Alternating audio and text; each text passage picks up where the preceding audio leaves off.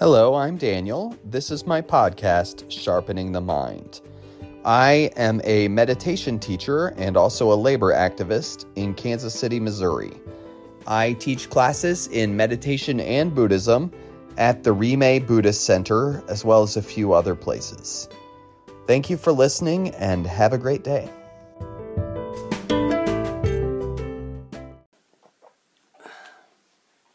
So, the next chapter is called The Thousands, and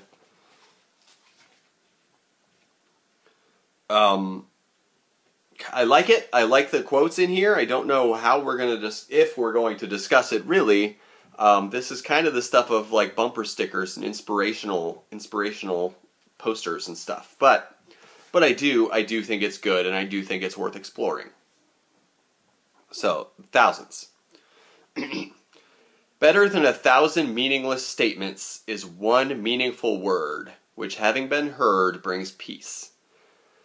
Better than a thousand meaningless verses is one meaningful line of verse, which having been heard brings peace.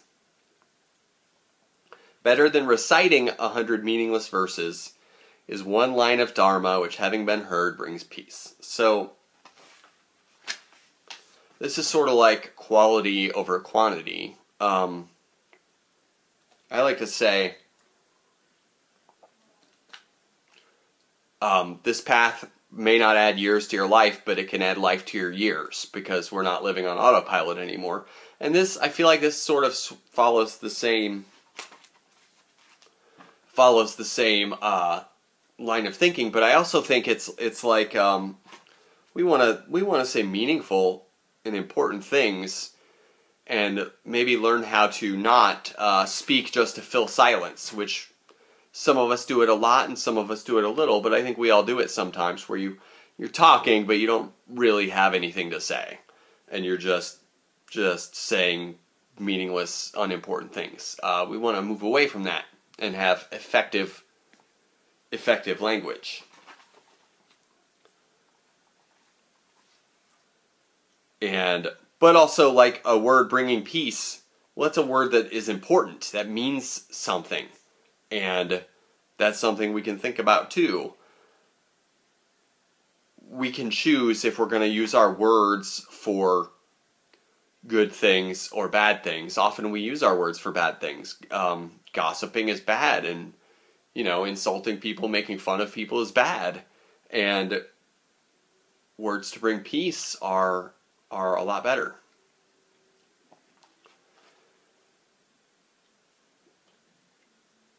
Greater in combat than a person who conquers a thousand times a thousand people is the person who conquers her, herself. Certainly it's better to conquer oneself than others, for someone who is self-restrained and always lives with mastery, neither a god, a Gandhabba, nor Mara and Brahma together could turn conquest into defeat. So,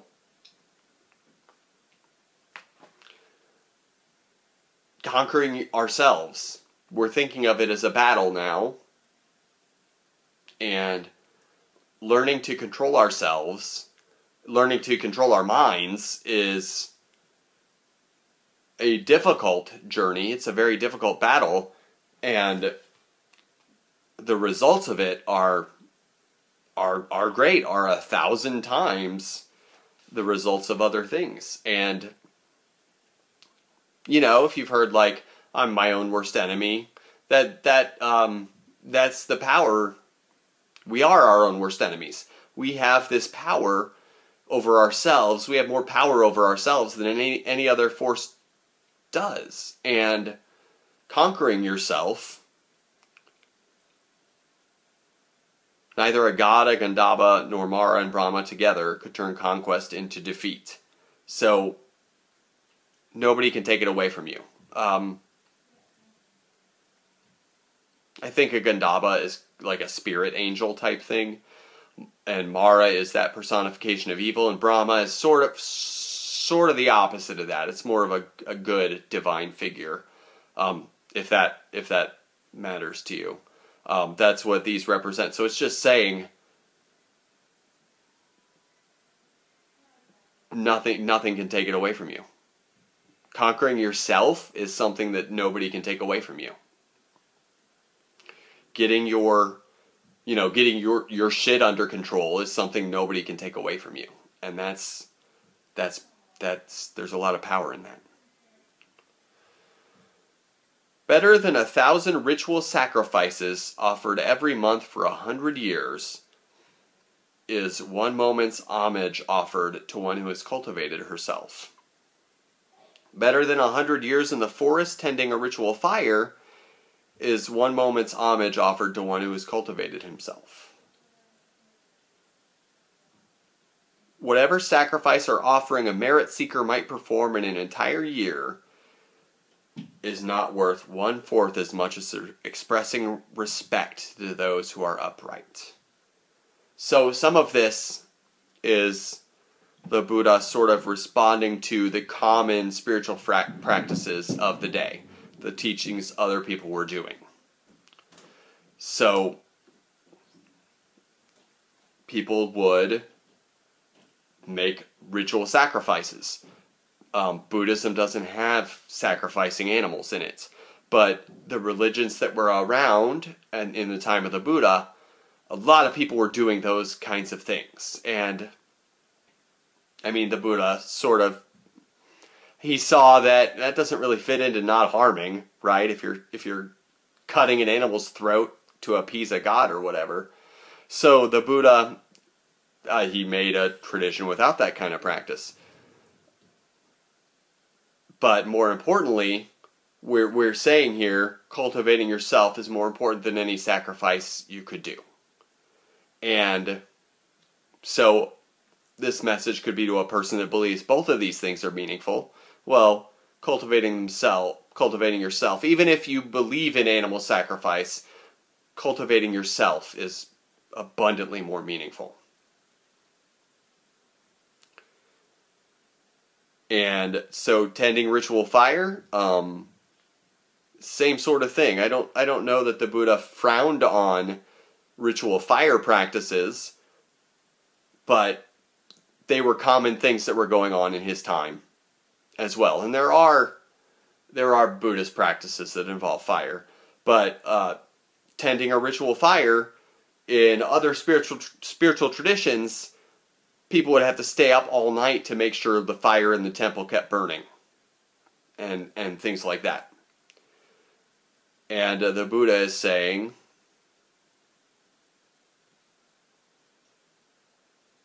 again, cultivating yourself is better than that.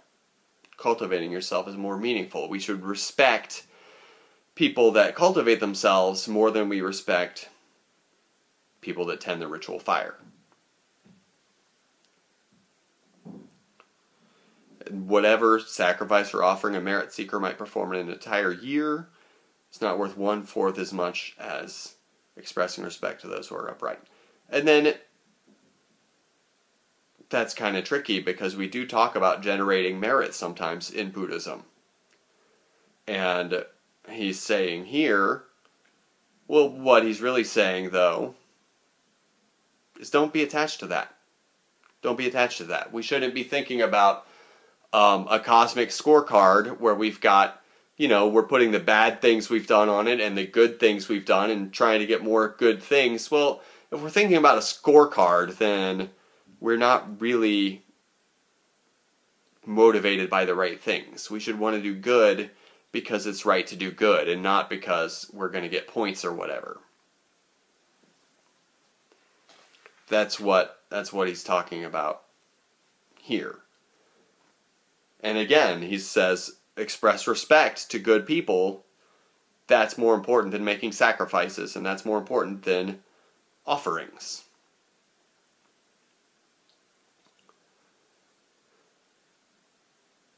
For the person who shows respect and always reveres worthy people, four things increase: lifespan, beauty, happiness, and strength.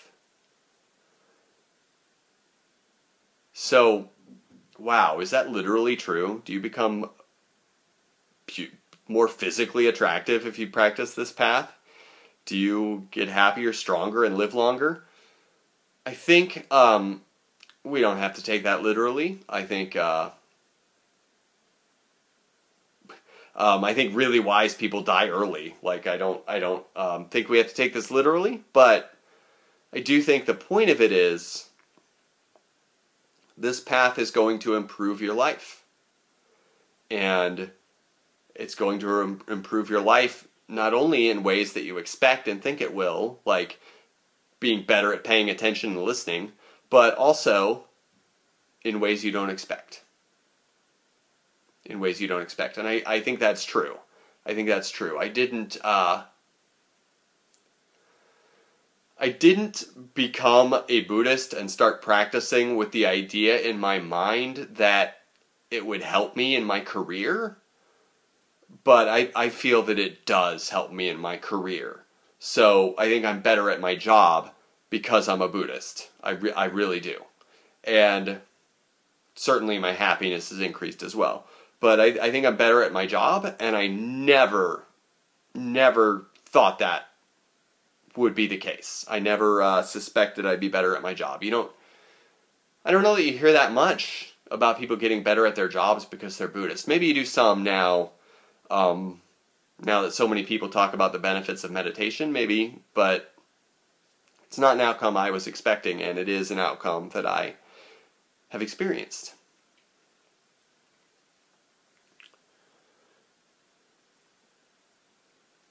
And so we've got more of this hundred-year stuff. Okay. Better than one hundred years lived with an unsettled mind, devoid of virtue, is one day lived virtuous and absorbed in meditation. Better than one hundred years lived with an unsettled mind, devoid of insight, is one day lived with insight and absorbed in meditation.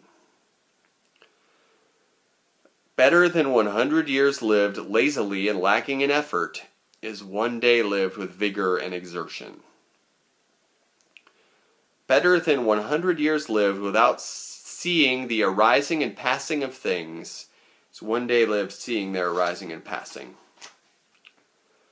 Better than one hundred years lived without seeing the deathless, is one day lived seeing the deathless.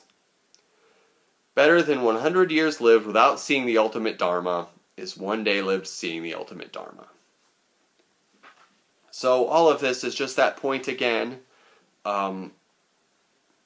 I like to say, you may not add years to your life, but you can add life to your years. So, what would it mean to live one hundred years and not accomplish anything? To just live one hundred years and sit around all the time? Or just to live one hundred years and not being paying attention, not be paying attention to the world around you and just be living on autopilot? Uh, maybe that wouldn't be life in the same way, right? I don't want to live on autopilot, and I think I want to choose how to respond instead of reacting to things all the time. And that's sort of what this is about too, you know. If you've heard that, oh, I think I might have said this in a previous class, um, when somebody says, My my kid is learning to drive, and sh seems like she was just in diapers. It seems like she was just in diapers. The time went by so fast, you know? That sort of thing. People say that sort of thing all the time. And that's just an effect of living on autopilot and just reacting to things all the time and not really thinking about what you're doing, not really making choices, but rather just reacting. In the same way, when you're driving somewhere and you realize you're there and you don't really remember the trip, that's the same thing. That's a lack of mindfulness. And the Buddha here is once again singing, singing the praises of living a mindful life, of paying attention and seeing the world around us clearly, instead of that living on autopilot all the time, instead of just sort of going through the motions. So, chapter nine is called Evil, and really not sure that's that's the best word, because when I think of evil, well, you know, I think of like the devil or something, right? Or the Nazis. When we think of the word evil, I think we typically think of uh, really, really, really bad things, right? Um, and sometimes, ah, this is almost always translated as evil, but I I wish. I wish it wasn't because of because of that word, um, because of the connotations that brings to my mind. I don't know if uh, it does to yours too, but that's okay. We're gonna try our best to get through it. Um, I want to tell you, there's a Buddhist teacher who he took the word evil, and he wanted. His name's Brad Warner. He wanted to instead. He he used the phrase, instead of avoid doing evil, he used the phrase, don't be a jerk. Um, and that brings it more down to earth for us. If we're thinking just don't be a jerk, well, that doesn't make me think of the devil, right? It's just, you know, I can do better. I can do better in my interactions with other people. And I should try to do better. So I don't... So I, I have to think of it that way to get through this, this word, evil, because, you know, I I don't want to call other people evil. I, we shouldn't call other people things anyway. But I don't want to call myself evil either. I don't want to think about what I'm doing and call it evil, right? So, um, that was a lot, huh? So...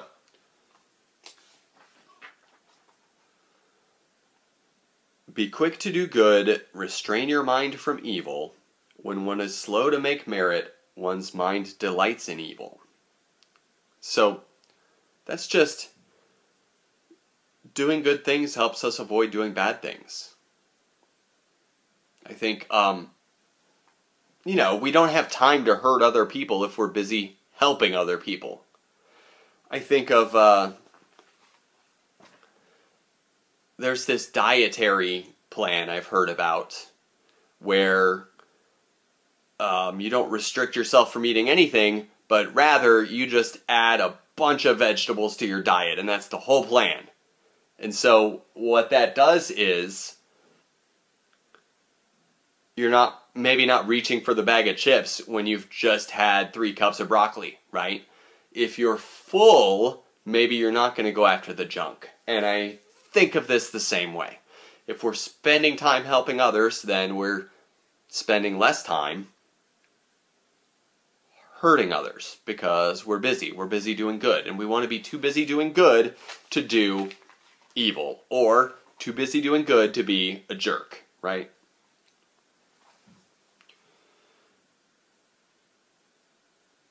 Having done something evil, don't repeat it, don't wish for it. Evil piled up brings suffering. Having done something meritorious, repeat it, wish for it, merit piled up brings happiness. So, I think that um, I really take this away from it. Um, we don't have to keep making the same mistakes. We don't have to keep making the same mistakes just because we've made the same mistakes a lot of times. We don't have to do that. We can change what we're doing. And so, if there's something that's wrong that we've done many times, well, we don't have to keep doing that. So what, uh, what are some kinds of things that could be? I mean... person could have a shoplifting habit, I guess. So that's kind of... Um, no, like gossiping, for example. We don't have to keep gossiping, even if we do it a lot and we really enjoy it. It's not good. It's not a good thing to do. So we don't have to keep doing it.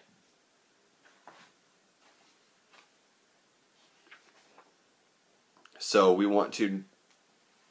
But at the same time, we can sort of... forgive ourselves and just not do it again with whatever with whatever harmful things we've done. we can forgive ourselves and resolve not to do it again. We don't have to, you know, we don't have to s- steal something and then identify ourselves as a person who steals and then keep stealing. We don't have to do that. That's that's a that's a strange thing that people do. Even at in e- e- even an evildoer may see benefit as long as the evil has yet to mature. But when the evil has matured, the evildoer will meet with misfortune. A doer of good may meet evil fortune as long as the good has yet to mature. But when the good has matured, the doer of good will meet with good fortune. Don't disregard evil thinking, "It won't come back to me." That was in quotations, that's why I did a voice. With dripping drops of water, even a water jug is filled. Little by little, a fool is filled with evil. Don't disregard merit, thinking, "It won't come back to me." With dripping drops of water, even a water jug is filled. Little by little, a sage is filled with merits. So the fool and the sage are back. So, this is about rebirth. This is about rebirth and karma and these kinds of ideas, which are big ideas that I don't know we can go too deeply into here. But, um...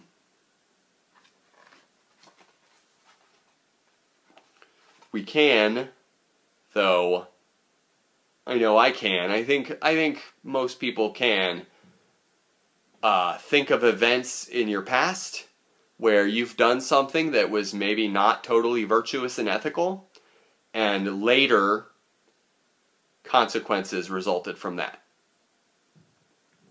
Consequences resulted from that. And sometimes those come way later. But I think I think we do see that in our own lives. I know I have seen where I knew I was making a bad choice, and I wanted to make the bad choice, so I made it anyway, and later, uh, some, not the bad results I was thinking, but some different bad results came to me. And that, and that's the thing, too. The consequences may not be what you expect, but the consequences are going to happen. The consequences are going to happen. So, um, like, a person who cheats on their spouse, they may, if they're thinking of the consequences, they may think of, like, getting getting caught and their spouse leaves them and their, you know, their life is harmed in that way. And that would be, like, the direct consequence that we, we predict and we think of. But, of course, there could be all sorts of other consequences to this person that create big problems. Like, the person they're cheating with could, uh, you know, that movie Fatal Attraction, do you know it? Like, the person they're cheating with could come after them in some aggressive way. Or maybe the person they're cheating with has a spouse too, and that spouse comes and fights fights them or whatever, right? All sorts of consequences come from our negative actions. And I think when we're making bad choices, we almost always know it too. It doesn't have to be as obvious as that, that example, but I think we usually know it when we're making the wrong choices. And the point is, the chickens, the chickens come home to roost. The results are going to happen. And we can, we can choose to believe in the, the teaching of rebirth, that we'll be born in another life based on our ethical behavior in this life, but we don't we don't have to believe that, and we don't have to think about it too hard, because we can see that in our own lives. We can. At least at least sometimes.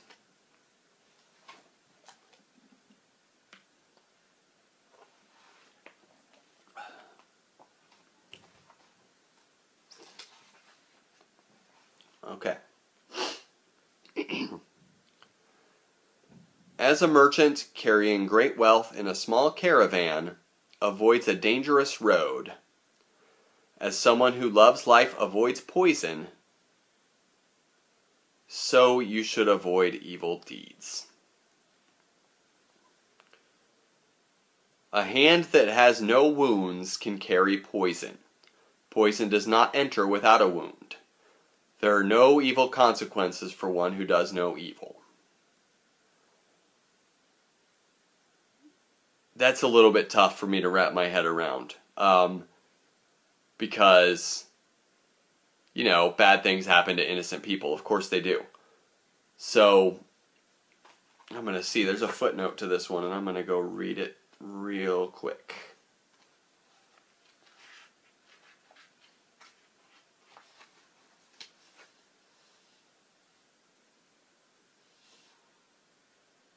Evil doesn't exist for someone who's not doing it.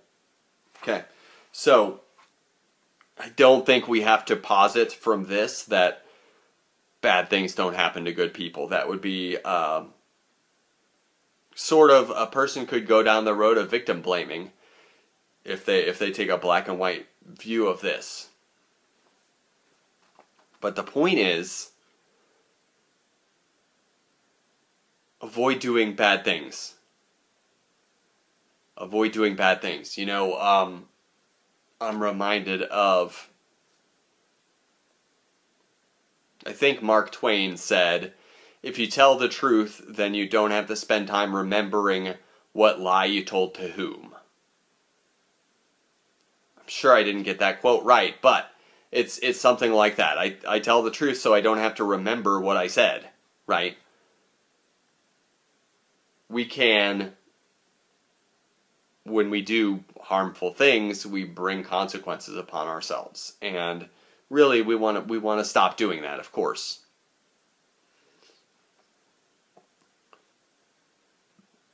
Like fine dust thrown against the wind, evil comes back to the fool who harms a person who is innocent, pure, and unblemished. Some are reborn in a womb. Evildoers are reborn in hell.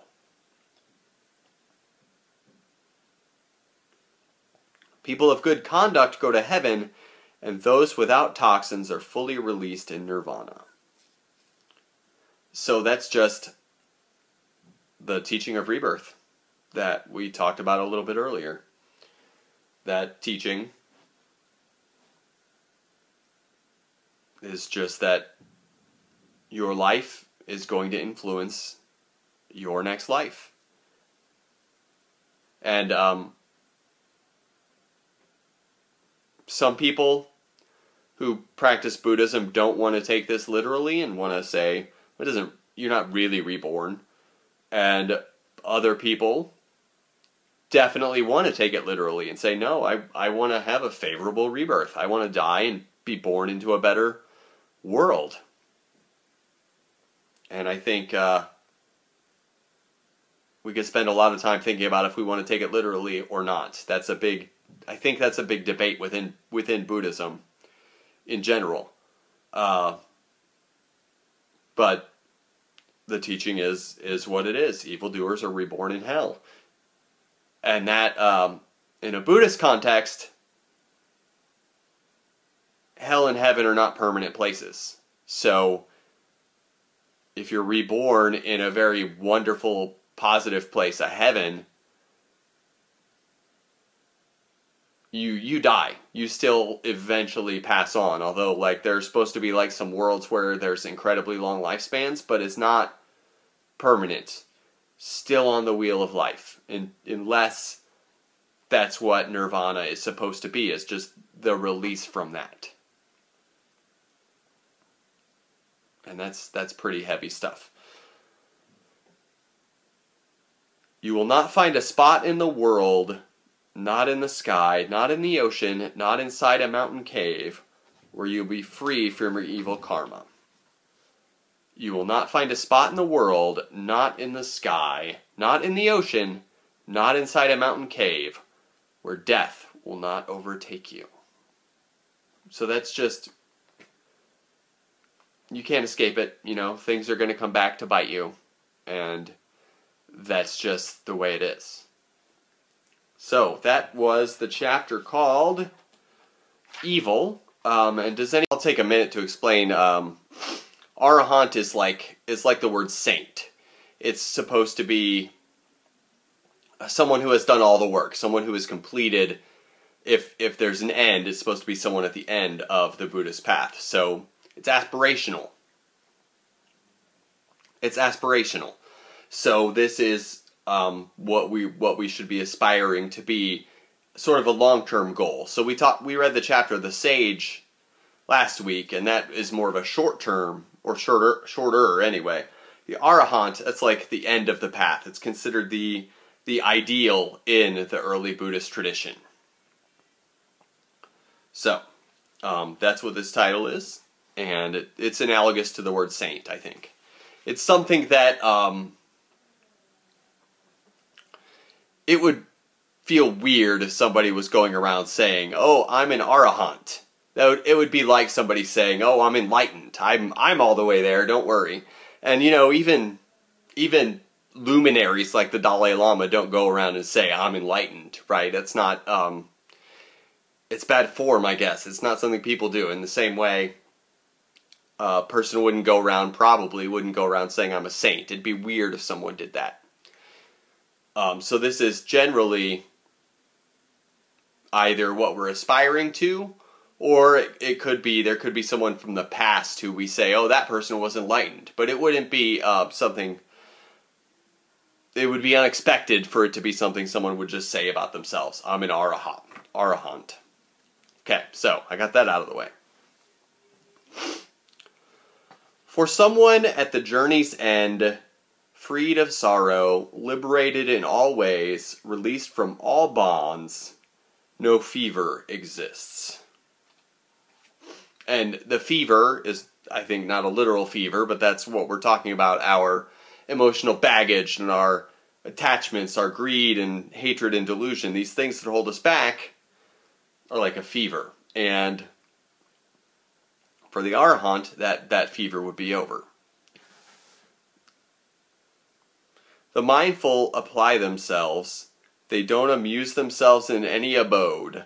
Like swans fr- flying from a lake, they abandon home after home. Like the path of birds in the sky, it is hard to trace the path of one of those who do not hoard, who are judicious with their food, and whose field is the freedom of emptiness and signlessness. So I think of, um, I'll read the next one too, because it's almost the same.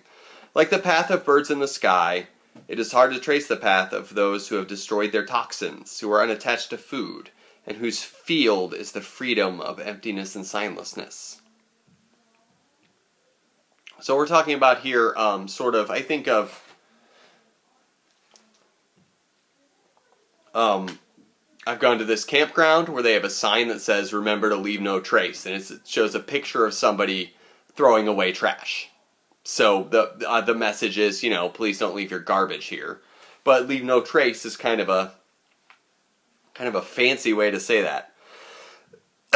And so an enlightened person leaves no trace, like birds in the sky. So, you know, animals walking on the ground leave footprints, and if they're in the sky, they don't they don't leave anything. And we want to strive to be that way by not making enemies out of everything all the time, causing drama, not doing that, and also by not uh, over-consuming too many resources. I think uh, the Buddha predicted overconsumption of resources. So those are things that leave a trace. And what we're talking about is not leaving one. So not not taking a lot of things, not causing a lot of trouble. Hopefully we can we can uh, aspire to that. So, even the gods cherish those who are without toxins, who have abandoned conceit and whose senses are calm, like horses well tamed by a charioteer. For a person who is, who like the earth is untroubled, who is well practiced, who is like a pillar of Indra, who is like a lake without mud, there is no more wandering.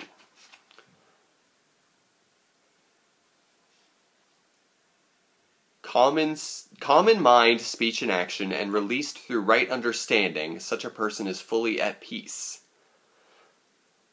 The person who has gone beyond faith knows the unmade, has severed the link, destroyed the potential for rebirth, and eliminated clinging as the ultimate person. So I'm going to comment on those verses now. Um, so even the gods cherish. Um, this doesn't, again, as I've said before, we can decide whether or not we literally believe in gods. Um, but this is just saying your relationships are going to be better. If, if we can get to this point, if we focus on these goals and we keep them in mind, our relationships are going to get better. So people will cherish us. People are going to want to be around you if you're not causing trouble, of course. People are going to want to be around you if you're paying attention to them. And they're going to want to um, be friendly to you as well. So, like the earth, we can be untroubled. And that just means our, our stuff's not bothering us so much. And like a pillar of Indra, that is, um, Indra, it doesn't really matter, but Indra is like a king of the gods type situation, and um, known for being very tough and strong and enduring. So a pillar of Indra, that means like really enduring, like whatever life is going to throw at us, we can handle it. We're going to be like a pillar, and we're going to be strong and not fall apart when things get hard. That's really important, because a lot of the time we do fall apart when things get hard.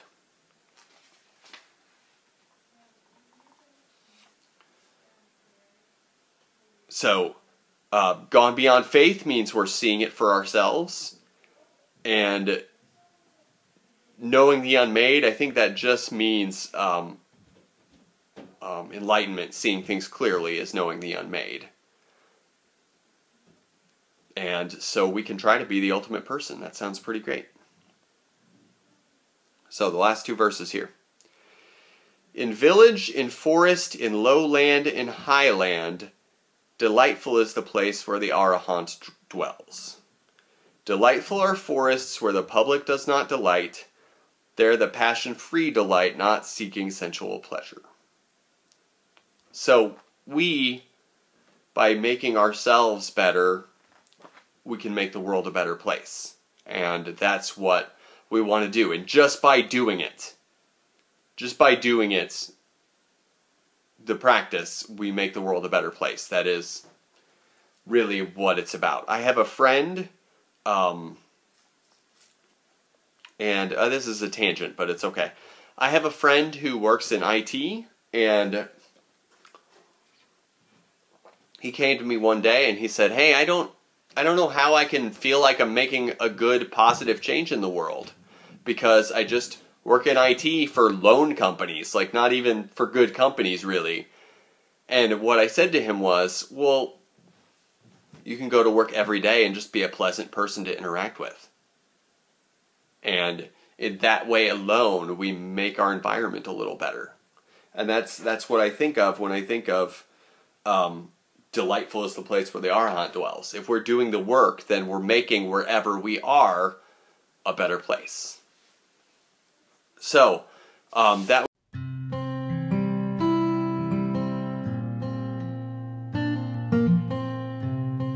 Thank you for listening, and have a good day.